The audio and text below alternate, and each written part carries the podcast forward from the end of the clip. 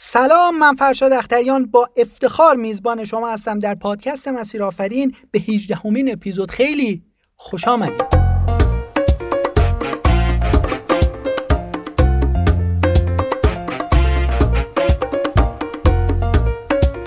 اینجا در مسیرآفرین افراد موفق و بهترین کارآفرین‌ها از تجربه‌های کلیدی و داستانشون خواهند گفت که این تجربه‌ها کمک میکنه تا مسیر موفقیت شما هموارتر بشه. لطفاً تا آخر همراه من باشید. اپیزود امروز رو میخوام با یه خبر خوب شروع بکنم و اون اینه که پادکست مسیرآفرین از این هفته در اپلیکیشن فیدیبو هم قرار گرفت و شما میتونید علاوه بر ناملیک، شنوتو، آیتونز، کست باکس، اسپاتیفای و گوگل پادکست از این اپلیکیشن هم به راحتی به همه اپیزودهای اون دسترسی داشته باشید. خب بریم سراغ موضوع این اپیزود. امروز می‌خوایم در مورد شروع تجارت بین‌الملل مخصوصاً صادرات صحبت بکنیم. دلیلش هم اینه که با افزایش قیمت ارزهای خارجی مثل دلار، داشتن یک درآمد ارزی برای خیلی‌ها موضوع جذاب و پرسودی شده. در این اپیزود می‌خوایم بدونیم آیا بدون سرمایه هم میشه وارد تجارت بین‌الملل شد؟ چطور امکان پذیره؟ از کجا باید شروع کرد؟ و یا با وجود رانت و مافیا افراد عادی چطور میتونن وارد این کار بشن و شروع بکنن؟ و کلی سوال مختلف دیگه. مهمون امروز ما هم تحصیلات این کار رو دارن از دانشگاه وین اتریش و هم مدت‌ها در ایران و خارج از ایران مشغول کار تجارت و صادرات بودن و همچنین مدیر ارشد مجموعه شرکت‌های بریتیش تانکر انگلستان و شرکت حمل و نقل بین‌المللی ایران سپیدرود و رئیس هیئت مدیره شرکت بازرگانی آسان تجارت هم هستند. ایشون کسی نیست جز شاهین تهرانی. سلام شاهین تهرانی عزیز، خوشحالم از حضورتون. خوش اومدید به این اپیزود از پادکست. سلام عرض می‌کنم خدمت شما جناب آقای اخترایان عزیز و شنوندگان پادکستتون. امیدوارم که روز خوبی داشته باشیم. ممنونم. آقای تهرانی، وقتی اسم تجارت میاد آدم ناخودآگاه به پولهای بزرگ فکر میکنه و حتی ورود به موضوع تجارت هم فکر میکنه که نیاز به پول خیلی بزرگی داره. حالا سوال من اینه که واقعا بدون سرمایه میشه وارد تجارت شد یا نه؟ درسته، بسیار سوال خوبی پرسیدین جناب آقای اخترایان.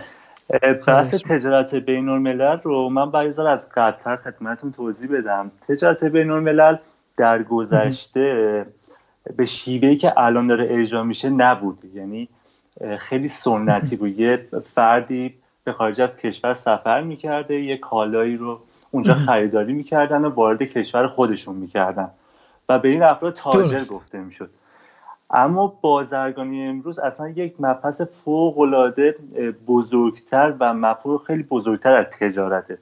کسی که امروز بخواد بازرگانی بین‌الملل رو انجام بده میتونه حتی بدون سرمایه این کار رو انجام بده، چون بازرگان و سرمایه گذار در بازرگانی حال حاضرمون دو شخص کاملا مجزا و متفاوت از هم هستن. بازرگان کاریه که فرایند بازرگانی و تجارت رو انجام میده که باید تخصص داشته باشه در زمینه نوع قراردادها، نوع مذاکره، نوع فرایند بازرگانی. و سرمایه گذار شخصیه که حالا ما میایم به چندی روش مختلف تعریفش میکنیم. مثلا باز سرمایه گذار کسیه که به اون کالا نیاز داره، در خیلی انبوه اون کالا رو خریداری میکنه و در داخل کشور به فروش میرسونه. یا سرمایه گذار میتونه یک روش مالی مثل بانک باشه. بانک میتونه تامین سرمایه مورد نیاز شما برای بازرگانی انجام بده. یا در بحث های یک تولید کننده، الان بسیاری از تولید کننده های داخل کشور خودمون هستن که نیاز دارن افرادی که بازرگانی بین‌الملل رو بلد هستن و روش مسلطن بیان و کالاهای این افراد توی بازار بین‌الملل عرضه بکنن.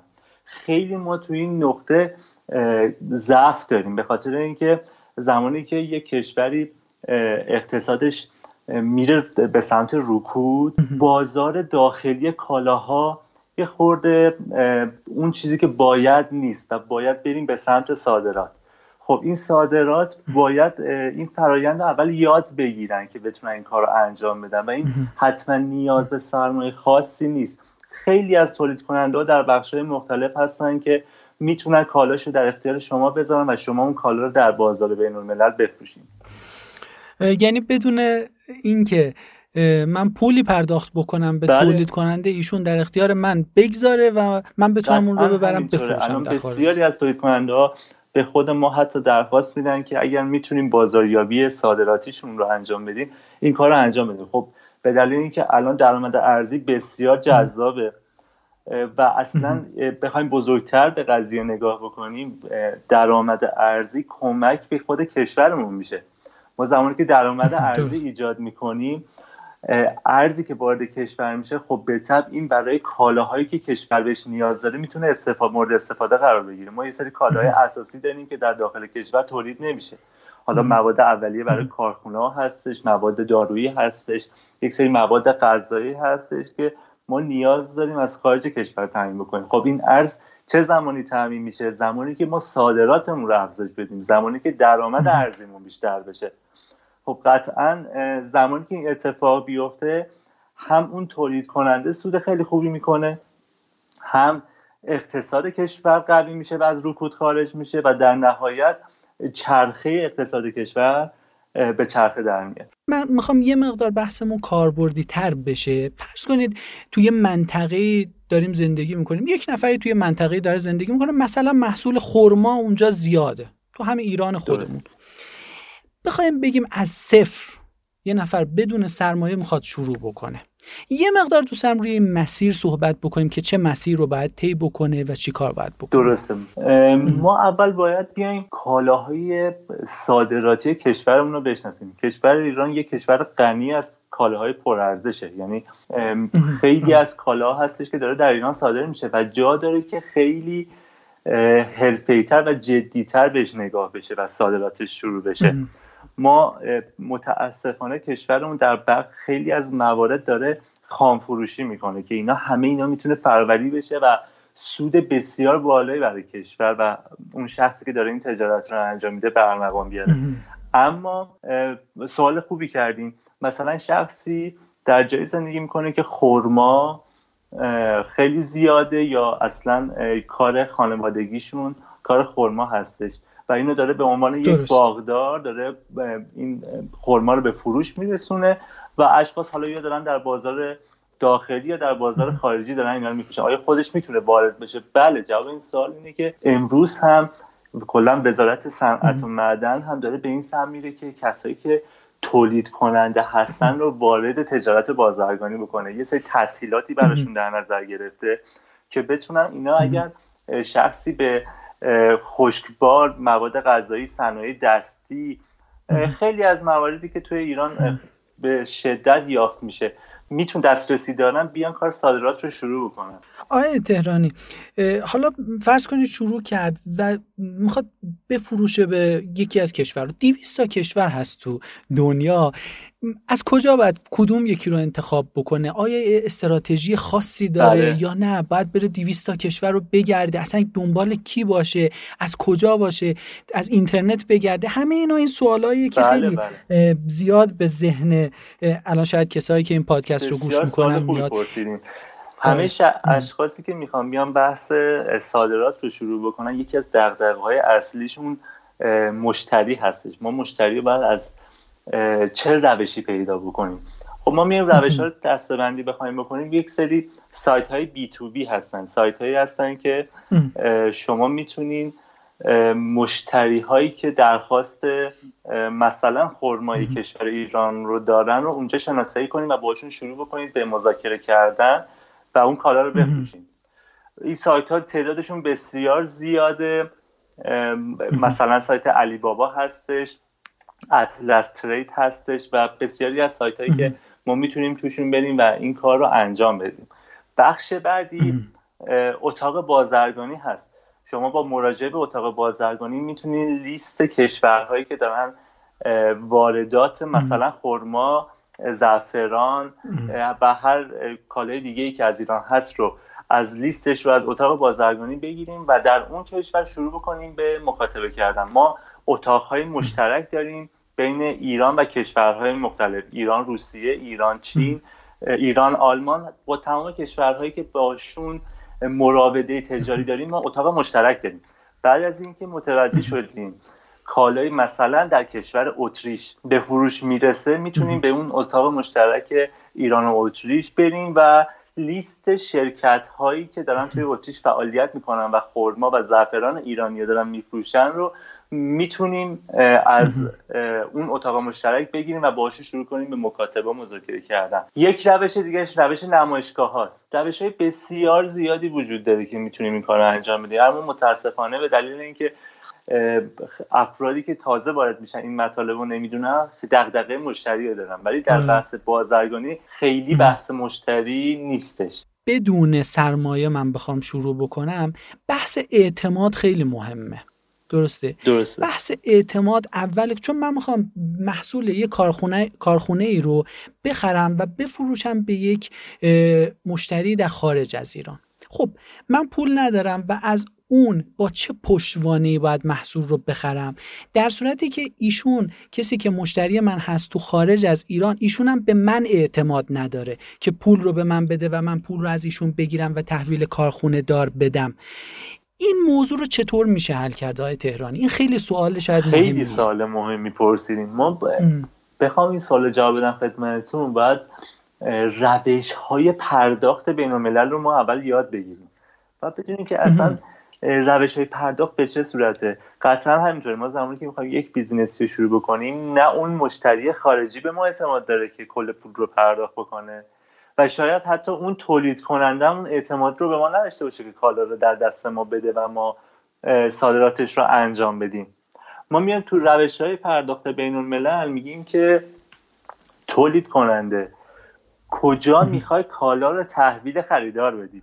مثلا خریداری میخواد کالا رو در به کارخونه فروشنده خریداری بکنه، مثلا کارخونه در منطقه شوراباد تهرانه، یه کالایی رو داره تولید میکنه و ما میخوایم کالا رو به فروش برسونیم.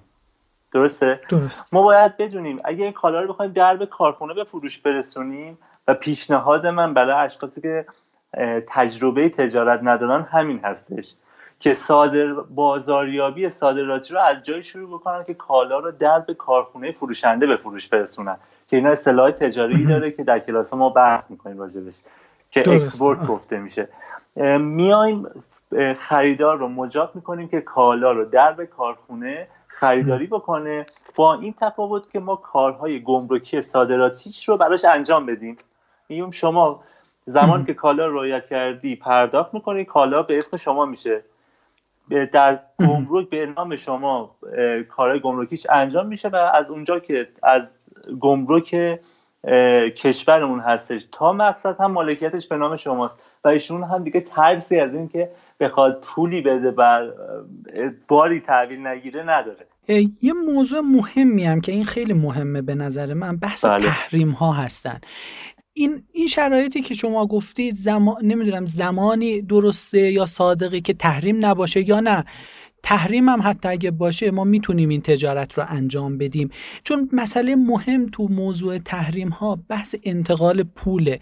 یعنی شاید ما یه, نف... یه محصولی رو که خریدیم نتونه مشتری ما پول رو به ما پرداخت بکنه به دلیل تحریم های بانکی. این درسته. موضوع رو چطور میشه حل کرد؟ بحث تحریم ها بحث خیلی حائز اهمیتیه در بحث بازرگانی بین الملل، اما ما همیشه باید به این فکر بکنیم که هر تهدیدی رو میشه به فرصت هم تبدیل کرد. ما میتونیم موج سواری بکنیم برای این تحریمی که اتفاق افتاده.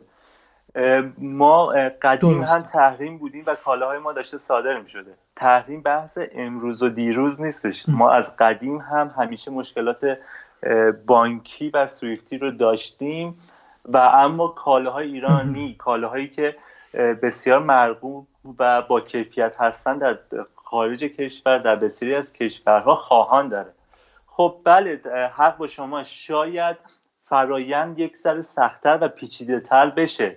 یک ذره بیایم روی بحث تخصص فرایند بازرگانی باید بیشتر صحبت بکنیم تا این مسئله رو باز بکنیم، اما چیزی غیر قابل حلی نیست. ما بانک هامون، بسیاری از بانک هایی که در داخل کشور هستن کارگزارهای خارجی دارن و ما از اون طریق داریم نقل و انتقالهای مالیمون رو انجام میدیم.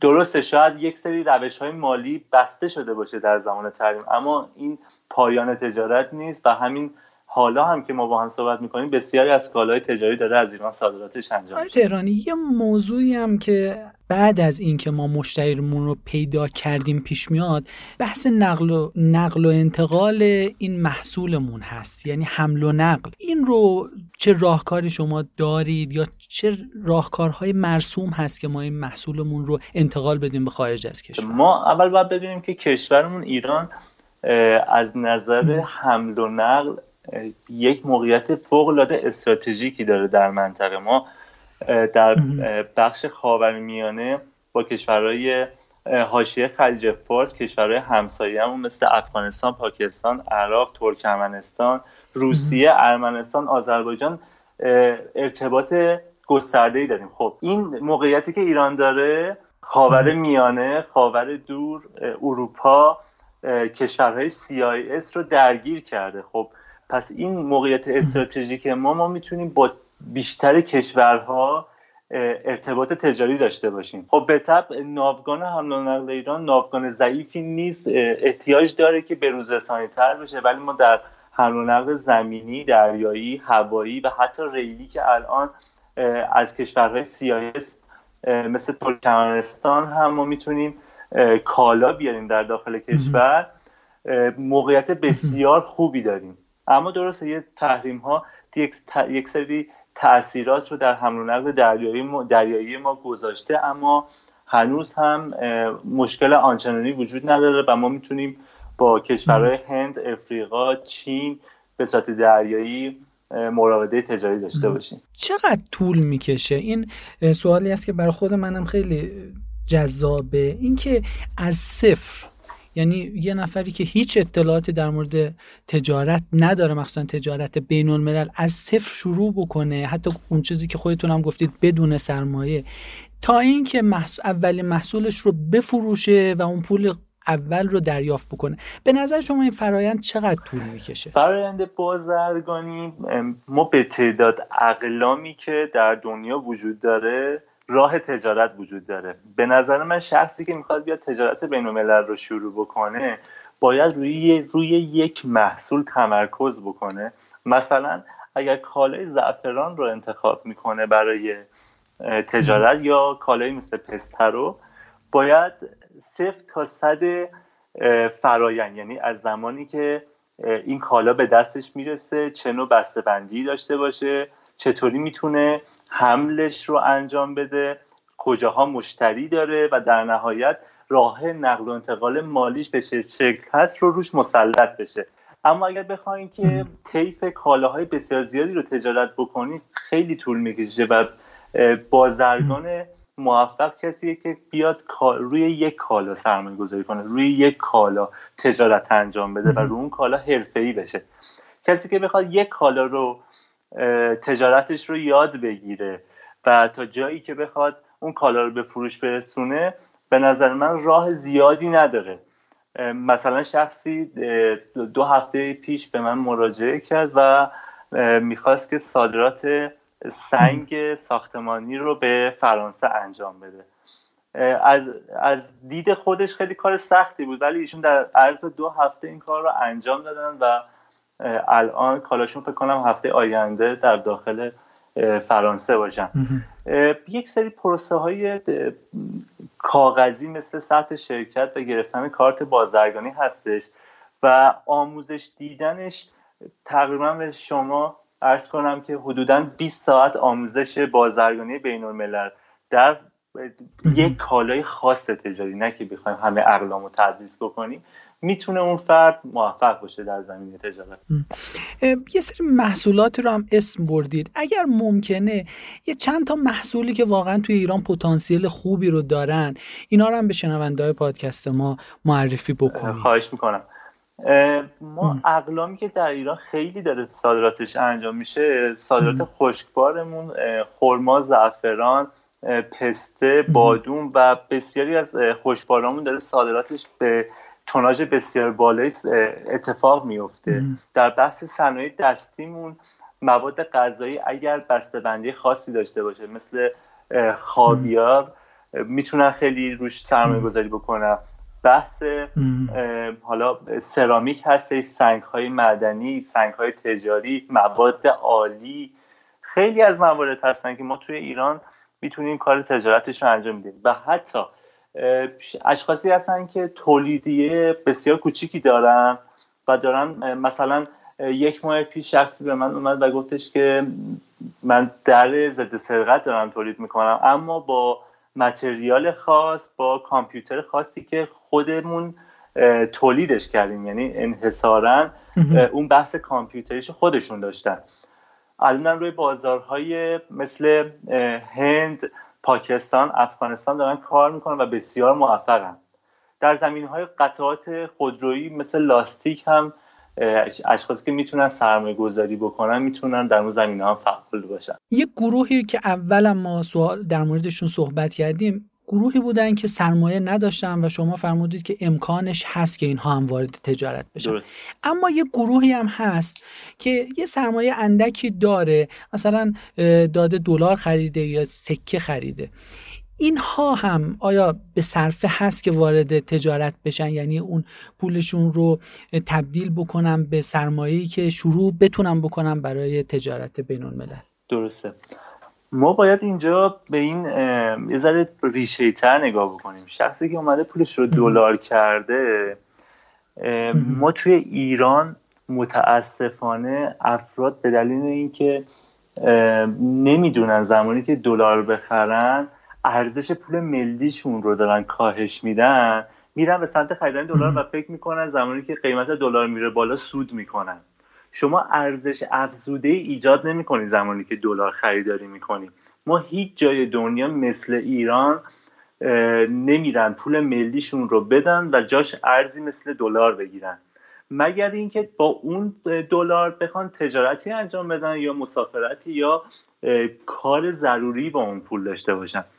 شما زمانی که میاین دلار خریداری میکنی، اتفاقی که داره میفته، هم منابع ارزی کشور رو دارین در دست خودتون میگیرین که یک آماری اومد که تقریبا مثل اینکه سی میلیارد دلار ما دلار خانگی داریم و اینها اصلا ارزش افزوده ایجاد نمیکنن و اون بازرگانی که میخواد بره کار تجارت انجام بده، متاسفانه به دلیل اینکه منابع ارزیمون کم هستش به مشکل میخوره.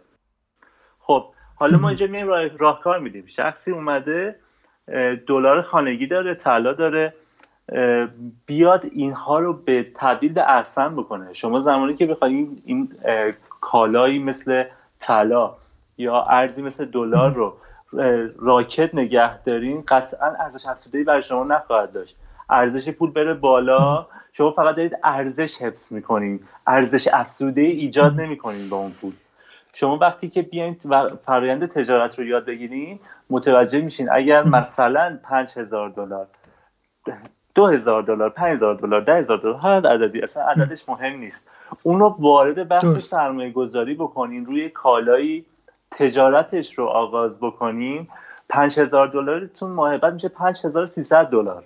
اون ارزش افزوده میتونه برای شما خیلی بهتر باشه تا زمانی که شما بخواید دلاری رو خریداری بکنین که هم منابع ارزی کم شه، هم ارزش پول ملی کم شه و در نهایت نتیجه خاصی هم برای خودتون نداشته باشه.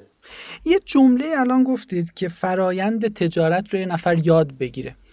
این یاد گرفتن فرآیند تجارت رو شاید کسی که الان داره این پادکست رو گوش میکنه بگه خب من برم یاد بگیرم، اما بعد از یه مدت بخوام وارد تجارت بشم یه سری دستهای پشت پرده هست، نمیدونم راند هست یا سلطان نمیدونم خرما هست، سلطان شکر هست.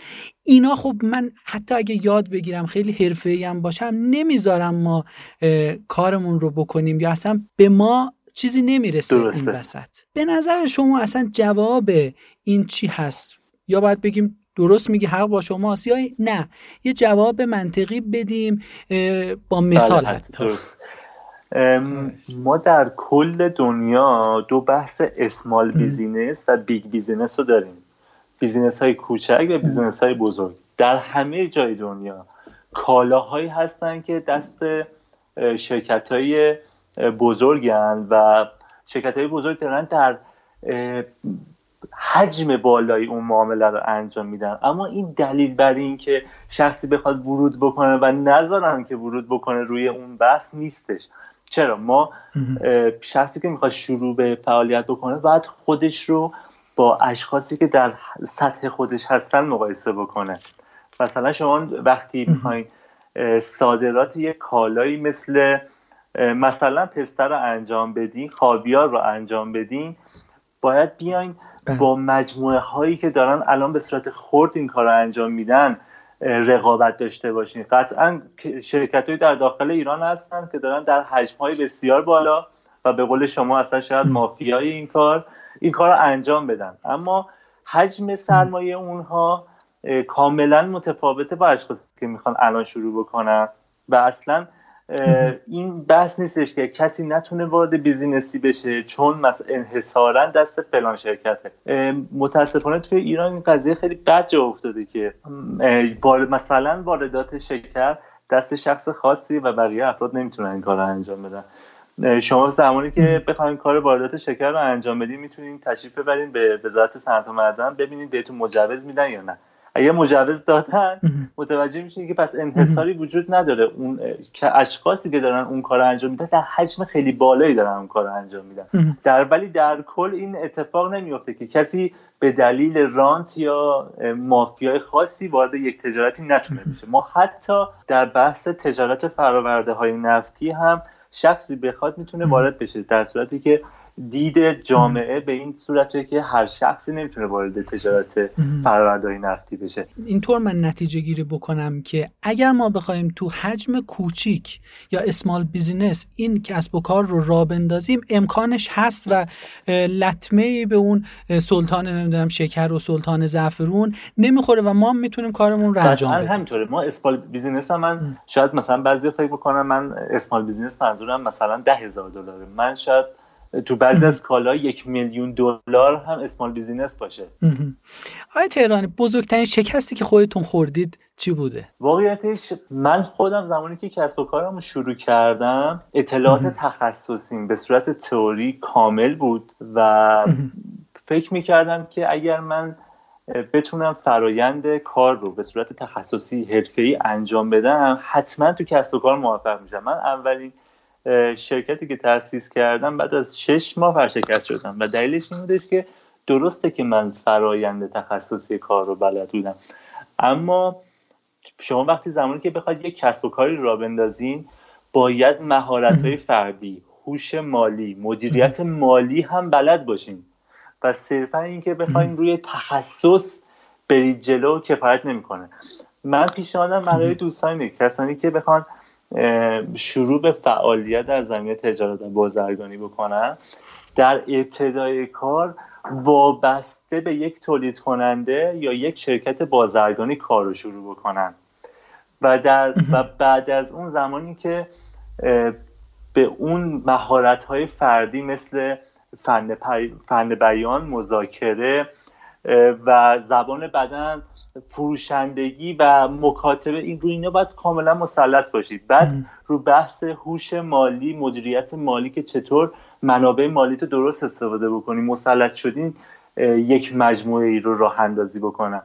تو بحث تجارت ما نیازی نداریم حتما شرکت داشته باشیم. اینو خیلی اشتباه میکنن و فکر میکنن که در ابتدای کار زمانی که بخوان یک کار صادراتی انجام بدن باید شرکت داشته باشن. خیر، شما زمانی که شروع کنین به بازاریابی صادراتی از طریق شرکت همون تولید کننده میتونین این کار رو انجام بدین. از طریق شرکت شرکت‌های بازرگانی که الان فعال هستن میتونین کار صادراتتون رو انجام بدین و در استپ‌های بعدی، در قدم‌های بعدی برین وارد کسب و کار بشین. اتفاقی که برای خود من افتاد و دو بار همین اتفاق برای من افتاد. در دو مرحله من شکست‌های بدی خوردم به دلیل اینکه دانش‌های کسب و کار رو نداشتم و من فقط روی تجارت تمرکز کرده بودم.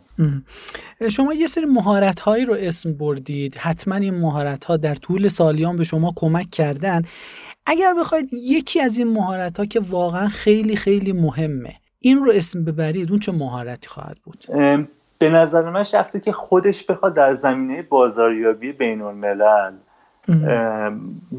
بتونه کاری بکنه که خیلی موفق باشه، چون ما کالا رو زمانی میتونیم بفروشیم که ارزش اون کالا رو بتونیم اثبات بکنیم. ما ارزش میفروشیم، کالا نمیفروشیم. این نیاز داره که شما فن بیان و مذاکره خیلی خوبی داشته باشین در زمینه بازاریابی. اما در حوزه کسب و کار به نظر من مهارت مدیریت مالی خیلی مهمه. ما من زمانی شرکتی رو تأسیس کردم، تمامی جوانب کار رو دیده بودم، حتی با سرمایه خوب هم وارد کار شده بودم، اما به دلیل اینکه نتونستم هزینه هامو کنترل کنم، بحث کاست کنترل رو نداشتم، ضربه خوردم و شکست خیلی سنگینی خوردم. چون اولش همه فکر میکنن که تا وارد تجارت بشن از روز اول درآمد هستش و هر چقدر هزینه کنن اینا برمیگرده. نه، ما باید به صورت کنترل شده هزینه بکنیم.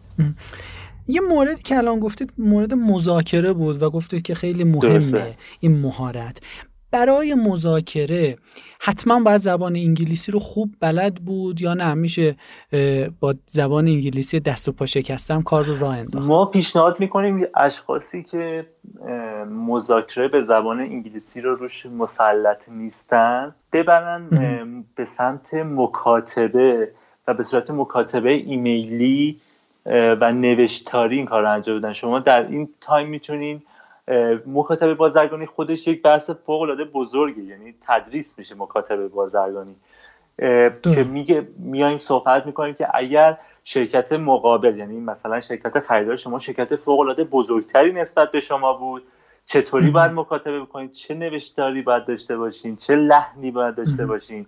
زمانی که اون شرکت کوچکتر از شما بود باید چطور با چه لحنی باش مکاتبه بکنید. میایم راجع به اینا همه صحبت میکنیم. بحث مکاتبه جایی هستش که ما میتونیم از افرادی که در زمینه زبان هم مسلط هستن استفاده بکنیم و یک مکاتبه موفق رو داشته باشیم. نیاز نیست حتما این که ما مذاکره مستقیم به زبان انگلیسی داشته باشیم در ابتدای کار، ولی من پیشنهادم برای کسانی که بخوان تجارت انجام بدن یادگیری زبان انگلیسی هست، حداقل بتونن در حد مکالمه روزانه و کلمات تخصصی تجارت این کار رو انجام بدن. انجام بدن. آقای تهرانی، مدت هاست که شما مشغول کار تجارت هستید، میدونم تحصیلاتش رو هم دارید در اروپا و در ایران.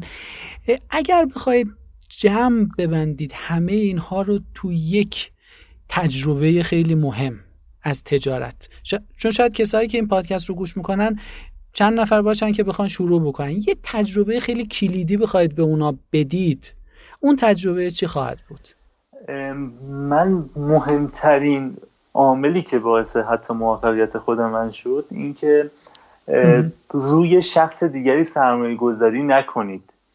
به واسطه اینکه شخصی تخصص داره و اون بیاد برای شما کار تجارت و فرایند رو انجام بده بخواین عمل بکنین قطعا شکست می‌خورین. بزرگترین تجربه من این هستش که روی مهارت‌های فردی و تخصص فردی خودتون کار کنید و یک نفره این کار رو شروع بکنید. کار تجارت نیاز به افراد بسیار زیادی نداره. همه فکر می‌کنن که بحث شرکت بازرگانی میشه یک شرکتیه که در هر بخش داره چهار پنج نفر کار میکنه، اما زمانی که شما یک تجارت رو شروع میکنید یک نفر میتونید مسئول تمامی کارها باشه و شما میتونید قدم به قدم رو خودتون تجربه بکنید و اون زمانه که شما موفق میشین. یک کتابی رو هم میتونید برای ما معرفی بکنید که تا الان برای خودتون خیلی کاربردی بوده؟ م... کتاب‌های زیادی من خوندم که مفید بوده، ولی یکی از کتاب‌هایی که بسیار اثرگذاری زیادی رو خودم من داشت اثر مرکب دان هاردی بودش. دارن بله بود. این کتاب از جوانب خیلی زیادی میشه روی زندگی شخصی فردی و حتی کار اجتماعی آدم تأثیر بذاره و پیشنهاد میکنم اشخاصی که میخوان شروع به کسب و کار بکنن یا در زندگی فردیشون حتی موفق باشن حتما این کتاب رو مطالعه بکنن. بسیار ممنون. به عنوان سوال آخر دوست دارم که راه‌های ارتباطی خودتون رو با کسایی که این پادکست رو گوش دادن هم بفرمایید، چون شاید یک سری سوالات سوالات دیگه‌ای هم باشه که من نپرسیدم از شما و بتونن که بقیه هم از حضور شما استفاده کنم. خواهش میکنم. ما در پیج اینستاگراممون آسان تجارت دات کو هستش که مطالب کوتاهی راجع به تجارت بین‌الملل و ویدیوهایی رو داریم انتشار میدیم. آسان تجارت دات کو دات کام سایتمون هستش که میتونن از اون طریق هم دوستان با ما در تماس باشن. میتونم اعلام بکنم خدمت دوستان که بیان و تشریف بیارن ما در خدمتشون باشیم. بسیاره. بازم ممنونم از حضور شما در پادکست مسیرآفرین. سلامت باشین. ممنون از لطف شما آقای اخترایان. ان شاءالله که در برنامه آینده بیشتر بتونیم با شما در ارتباط باشیم و مطالب بیشتری راجعش بحث بکنیم. خواهش می‌کنم. امیدوارم این اپیزود یک مسیر رو باز کنه برای کسایی که دوست دارن وارد کار تجارت بین‌الملل بشن. بازم ممنون, ممنون از لطفتون آقای اخترایان. سلامت باشین. ممنون از توجهتون تا آخر این اپیزود. لطفاً نظراتتون رو از طریق وبسایت مسیرآفرین دات آی آر با من هم به اشتراک بگذارید. پاینده باشید تا اپیزود بعدی پادکست مسیرآفرین.